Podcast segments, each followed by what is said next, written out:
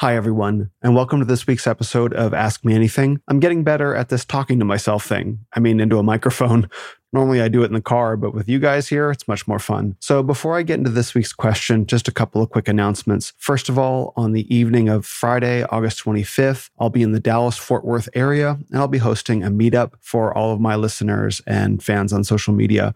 So if you're in the Texas area, mark out Friday, August 25th probably do a dinner earlier in the evening and then cigars for the guys a little bit after. So, again, I look forward to seeing you in the Dallas Fort Worth area on Friday, August 25th, and I'll be sure to send that on email and mention it again in my podcast. Also, if you'd like to submit a question for these Ask Me Anything podcasts, you can join my men's group, The Council. To find out more about that, you can go to renofmen.com slash council, C-O-U-N-C-I-L. But if you spell it C-O-U-N-S-E-L, you can get there that way too. Members of the council could submit questions for this Ask Me Anything, and there are a bunch of other benefits that are outlined on the website and that I'm adding to all the time. So once again, go to renofmen.com slash council to join the group and submit a question for Ask Me Anything. So I really like this week's question. It's a heavy one, but it's an important one for men, especially men with a conscience, especially men that have a strong sense of right and wrong, which of course are the kind of men that I like to have around me and the kind of men I try to build. So this week's question is how to move past your sin after you have confessed it to Christ, but you yourself can't let it go. This is an enormous question of self forgiveness, and this is a real thing. So many men can find forgiveness in their outer life and even from God, but they can't let themselves go. They can't let themselves off hook for the things that they've done. And many men allow this to drag themselves down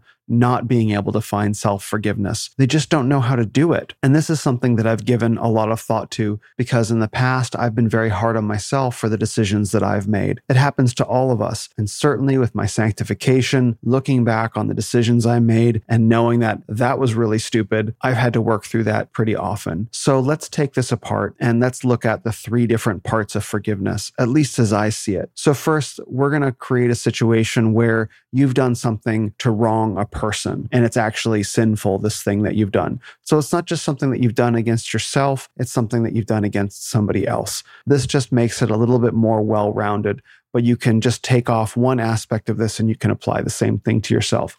So, first, if you've done something to wrong somebody and you're looking for forgiveness, there are three different sources of forgiveness that you have to get. First is to the person or persons who are involved. Second is from God. And third is from yourself. Seems pretty straightforward, right? Well, it's not always so simple. So, when you wrong somebody, obviously the first thing that you have to do is go and confess your sin to them. And it's really important. You have to find out in yourself exactly what you did wrong. And sometimes we can be tempted to say things like, I'm sorry if I made you feel bad, or just say, I'm sorry, right? And for me, and this is a whole podcast on its own, the art of an apology is a real thing. Now, I'm not proud to say I've gotten really good at apologizing because I've had to go through repentance so many times in my life for things that I've done wrong. I've actually practiced the art of apologizing and gotten it down to the point where it's like, okay, I know exactly what I need to do here.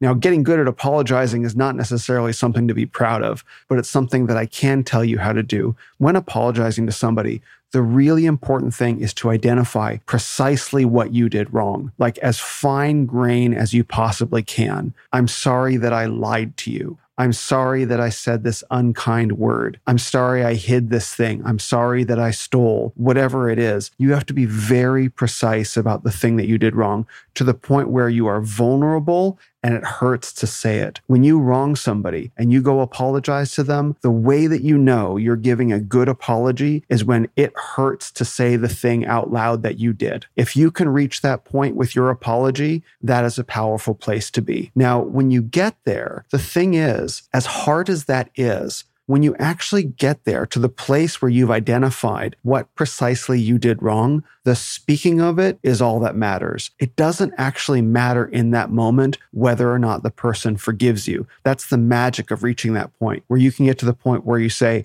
I'm sorry I stole from you. You confess the actual thing that you did wrong. When you reach that point where you can actually say, wow, I stole something from this person, I have the courage to speak it. When you speak the apology, you are freed of it.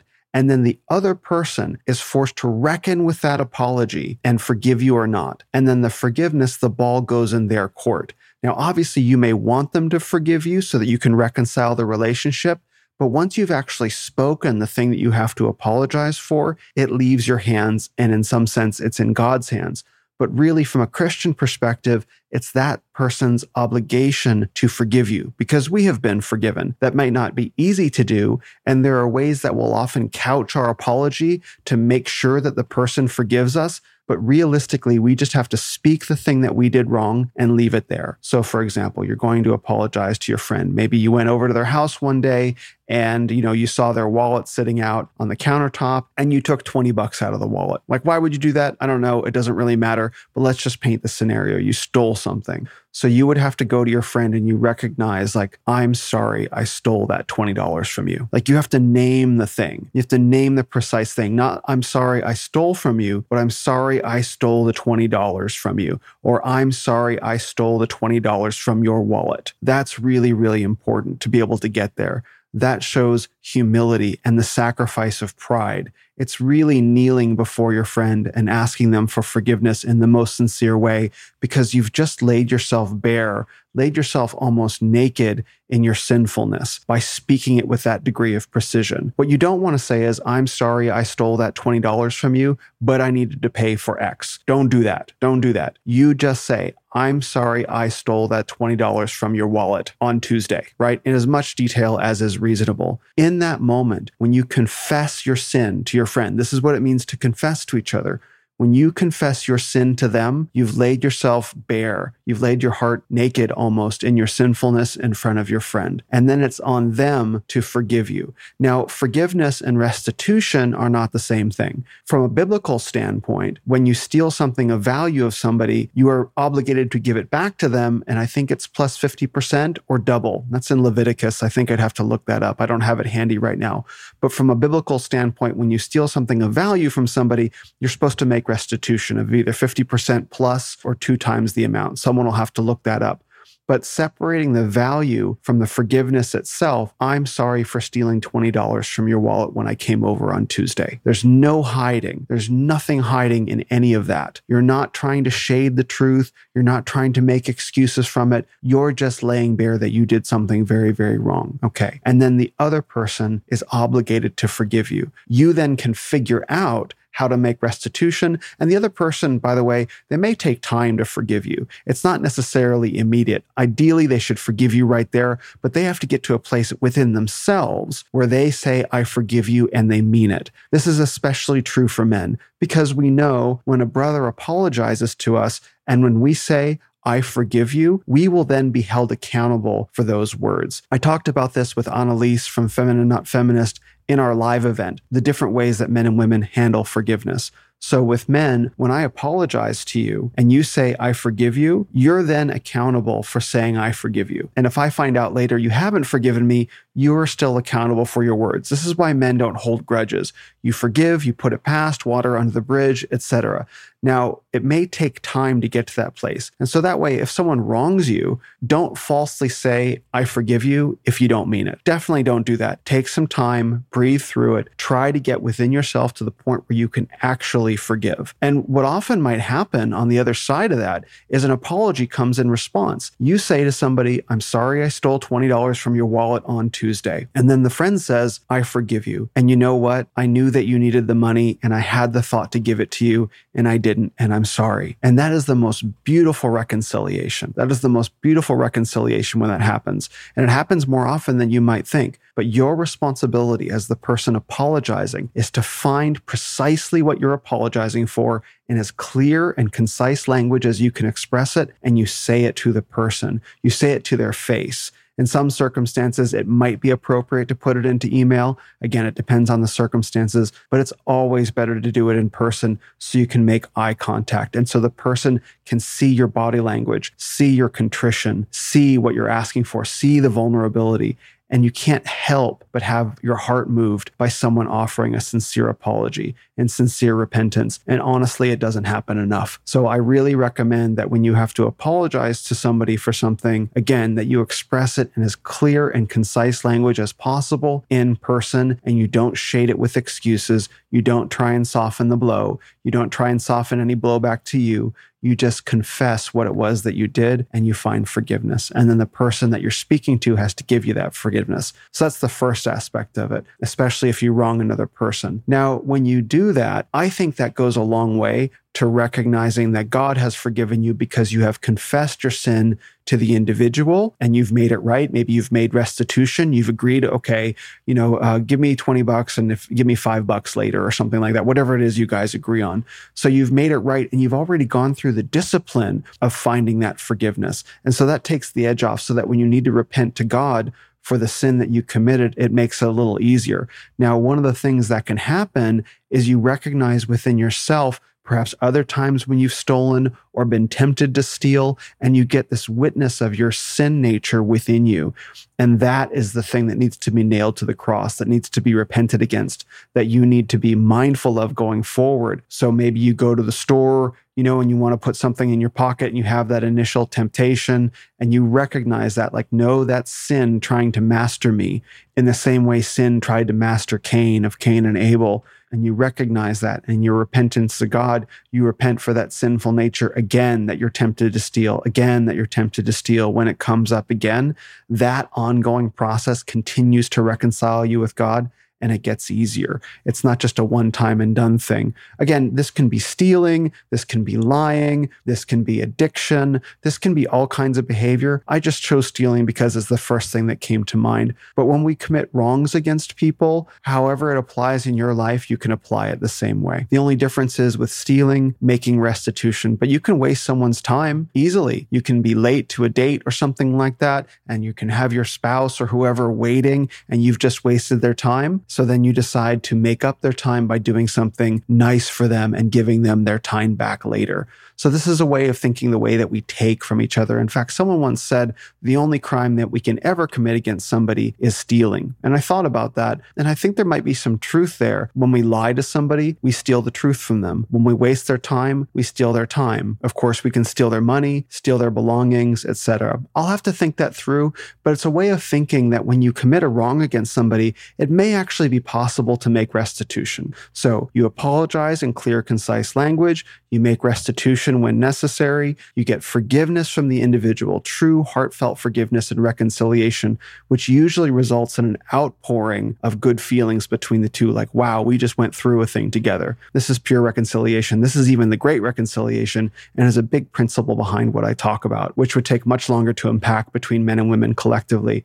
So you make the restitution, you're reconciled, and then you recognize your sinful nature in your own private prayer with God and you repent for it in the past events and you repent for it when it comes up. It takes a degree of mindfulness to recognize your sinful temptations and see it again. And the reason why you do this is because you've already gone through the painful process of apologizing to somebody, again, laying yourself bare in front of somebody. You don't want to do that again. In fact, this is what really caused me and has caused me many times to confront my own anger, which wrath is my personal sin. So there have been many times in my life where I've spoken out in wrath and had to actually go and apologize in front of groups of men for my wrathful nature. And it reminded me, I don't want to do that again. It was so hard apologizing specifically for something and asking for forgiveness. It was gut wrenching. I don't ever want to go through that again. Now, it doesn't mean I'm going to be perfect, but I accept that as the chastisement and I'm aware and I repent when it comes up again, repent to God when it comes up again and apologize for my wrathful nature that it keeps me reminded that this is part of me that I need to keep in check. So again, we have apologizing to the individual. We have apologizing to God God. We have those two faces of repentance. But then what about ourselves? Which is the nature of the question. How can I possibly forgive myself knowing myself? And there's a couple different ways to think about this. First, holding it over yourself will not make it better. That just leads to men beating up on themselves. I'm terrible. I'm awful. Oh my gosh, I can never do anything right, etc. That's actually a form of pride and egocentricity, unfortunately. And really, it's that pride that prevents us from accepting the forgiveness that God gives us and the forgiveness that our friends or our loved ones give us. It's actually an inverted form of pride. And you actually see this in Dr. Faustus and Marlowe's Dr. Faustus, I read this back in high school, so don't hold me to this, but I remember very clearly at the end that Dr. Faustus could not possibly accept that God had forgiven him and he went to hell. And so he was so prideful at the very end. My sins are so great. My sins are worse than anybody else's. I can't possibly be forgiven. And he drags himself down into the pit. So, how to move past your sin after you've confessed it to Christ, but you can't let yourself go? Recognize that what that is is pride. It's pride that if God can forgive you, Christ can forgive you, if your friend can forgive you, why can you not forgive yourself? Probably because you don't truly love yourself. And this is very, very common. But what is the greatest commandment? Love the Lord thy God with all thy heart, mind, soul, and strength, and love your neighbor as yourself. And what often gets left off of that at the end is the love your neighbor as yourself. Now, I think we hear this in our modern day and say, love my neighbor as myself. We hear this today and think, oh, I must just need to get past my narcissism. That's how that translates to our modern ears. Like, get over yourself and love somebody else. But I don't think that's necessarily what that means. I think it presumes that you need to love God, love your neighbor, and love yourself. Not that you need to get past your self interest and see someone else for a change, you selfish bastard. You need to recognize that you need to love God, love your neighbor, and love yourself. And so when we can't forgive ourselves for our sin, even after our friends have forgiven us, even after Christ and God have forgiven us, if we still can't let it go, we don't truly love ourselves. We are being prideful. And we need to break that pride down and recognize recognize, really let forgiveness in. And this is really what it comes down to. Like, do I really know how to be forgiven? Do I truly know what it means to be forgiven on a deep gut soul level? Are my sins so bad that they can't be forgiven? Are they really that bad? And when you look in the grand scheme of things, the totality of sin throughout the entire world, chances are your sins aren't really that bad. But even if your sins were that bad, they would still be forgiven. In fact, I think I was listening to a pastor talk who said that even some of the Pharisees who conspired to kill Christ, if they came to Christianity later, their sins were forgiven. And that actually happened. So if even their sins can be forgiven, your sins can be too. And that's an aspect of humility is to say, I can actually be forgiven. My sins are not so great that they cannot be forgiven. I'm really not that big of a deal. And that's the thing that really does it. When you say to yourself, yeah, I'm not that big of a deal. I'm really not the guy who did the sins that ended the world. Like, yeah, it was really difficult for some people for a while. Yeah, it was really painful for us to go through. But, you know, if you properly forgive and apologize, like it's over within 24 hours, you're really not that important. And look, I don't say that with any intention to insult the person who asked the question or anyone listening, but there's a way in which we can puff up our sins as being so big and so impossible to forgive that it's like, no, you're really not that special, dude. And neither am I. And so when I screw up and when I apologize to people, I have to go through this process with myself and I have to forgive myself and I have to check my behavior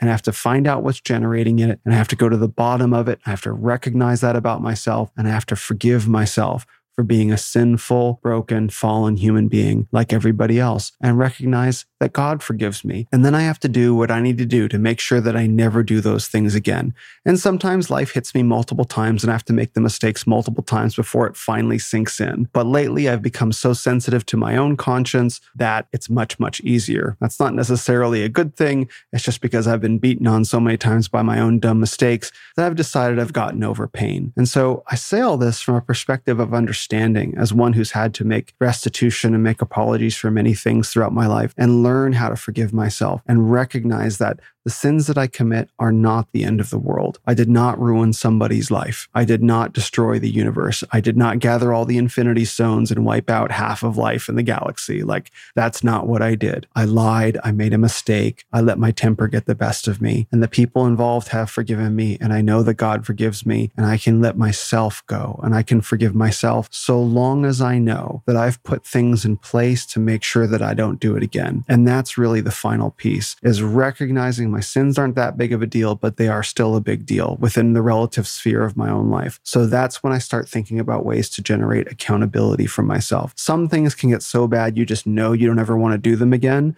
and then it doesn't become an issue anymore. But when it comes to repeated sins, it's worth looking into systems that you can put into place to make sure that you don't sin again, whatever that is. If you sin with alcohol, that might mean you never get to drink again, and you just decide that you're going to be a teetotaler for the rest of your life. If you sin with playing video games and you know that you're apt to sin, if you forgive yourself, that might mean you have to throw out your video game console. Pick whatever the thing is. Now, life will sometimes hold us accountable on our own. For example, you can steal that $20 from your friend, make restitution, and then you do it again, you might end up losing your friend. So there's external accountability, but I always recommend setting up systems of internal accountability, which can mean removing the inclination or the temptation to sin by removing the circumstances that create sin. And if you take that last step, that may be how you know you've truly forgiven yourself. So again, you've gone and you've apologized to the individual. You said, I'm sorry for precisely the thing that you did wrong. You made restitution where necessary. You confessed your sin to God. You nailed the behavior pattern to the cross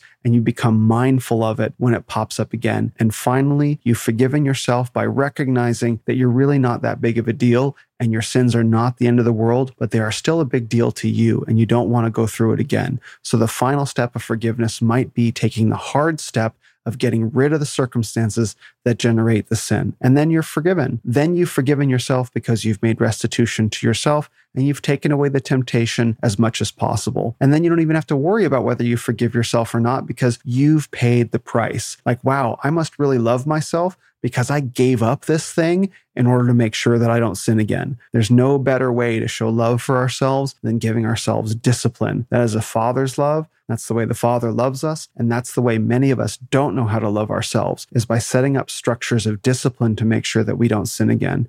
And when we do that, when we take that hard step, in fact, I just talked to a guy who was having trouble with social media today. He deleted his social media account. He had a pretty prominent account as well because he knew that it was not good for him. And it was a big step for him to forgive himself and know that, you know what, I've forgiven myself. I don't want to make this mistake again. So I'm going to delete the source of my ability to commit this sin. It was big for him and it opened up this whole window for him to begin healing his life and the other mistakes he made as a result of that.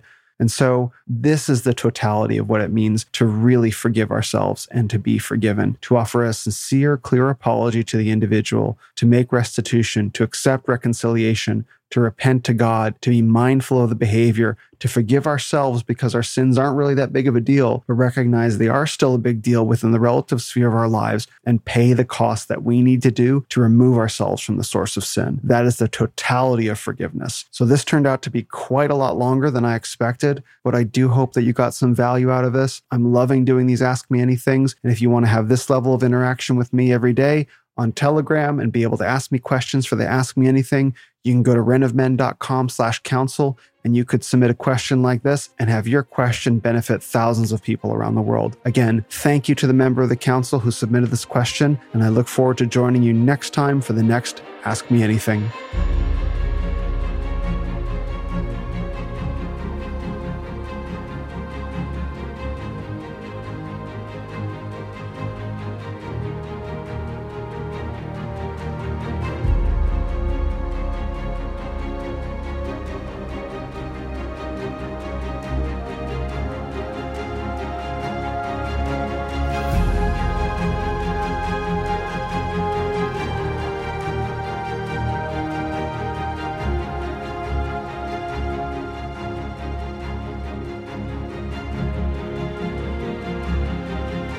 Thanks for listening to this episode of the Renaissance of Men podcast. Visit us on the web at renofmen.com or on your favorite social media platform at Ren of Men. This is the Renaissance of Men. You are the Renaissance.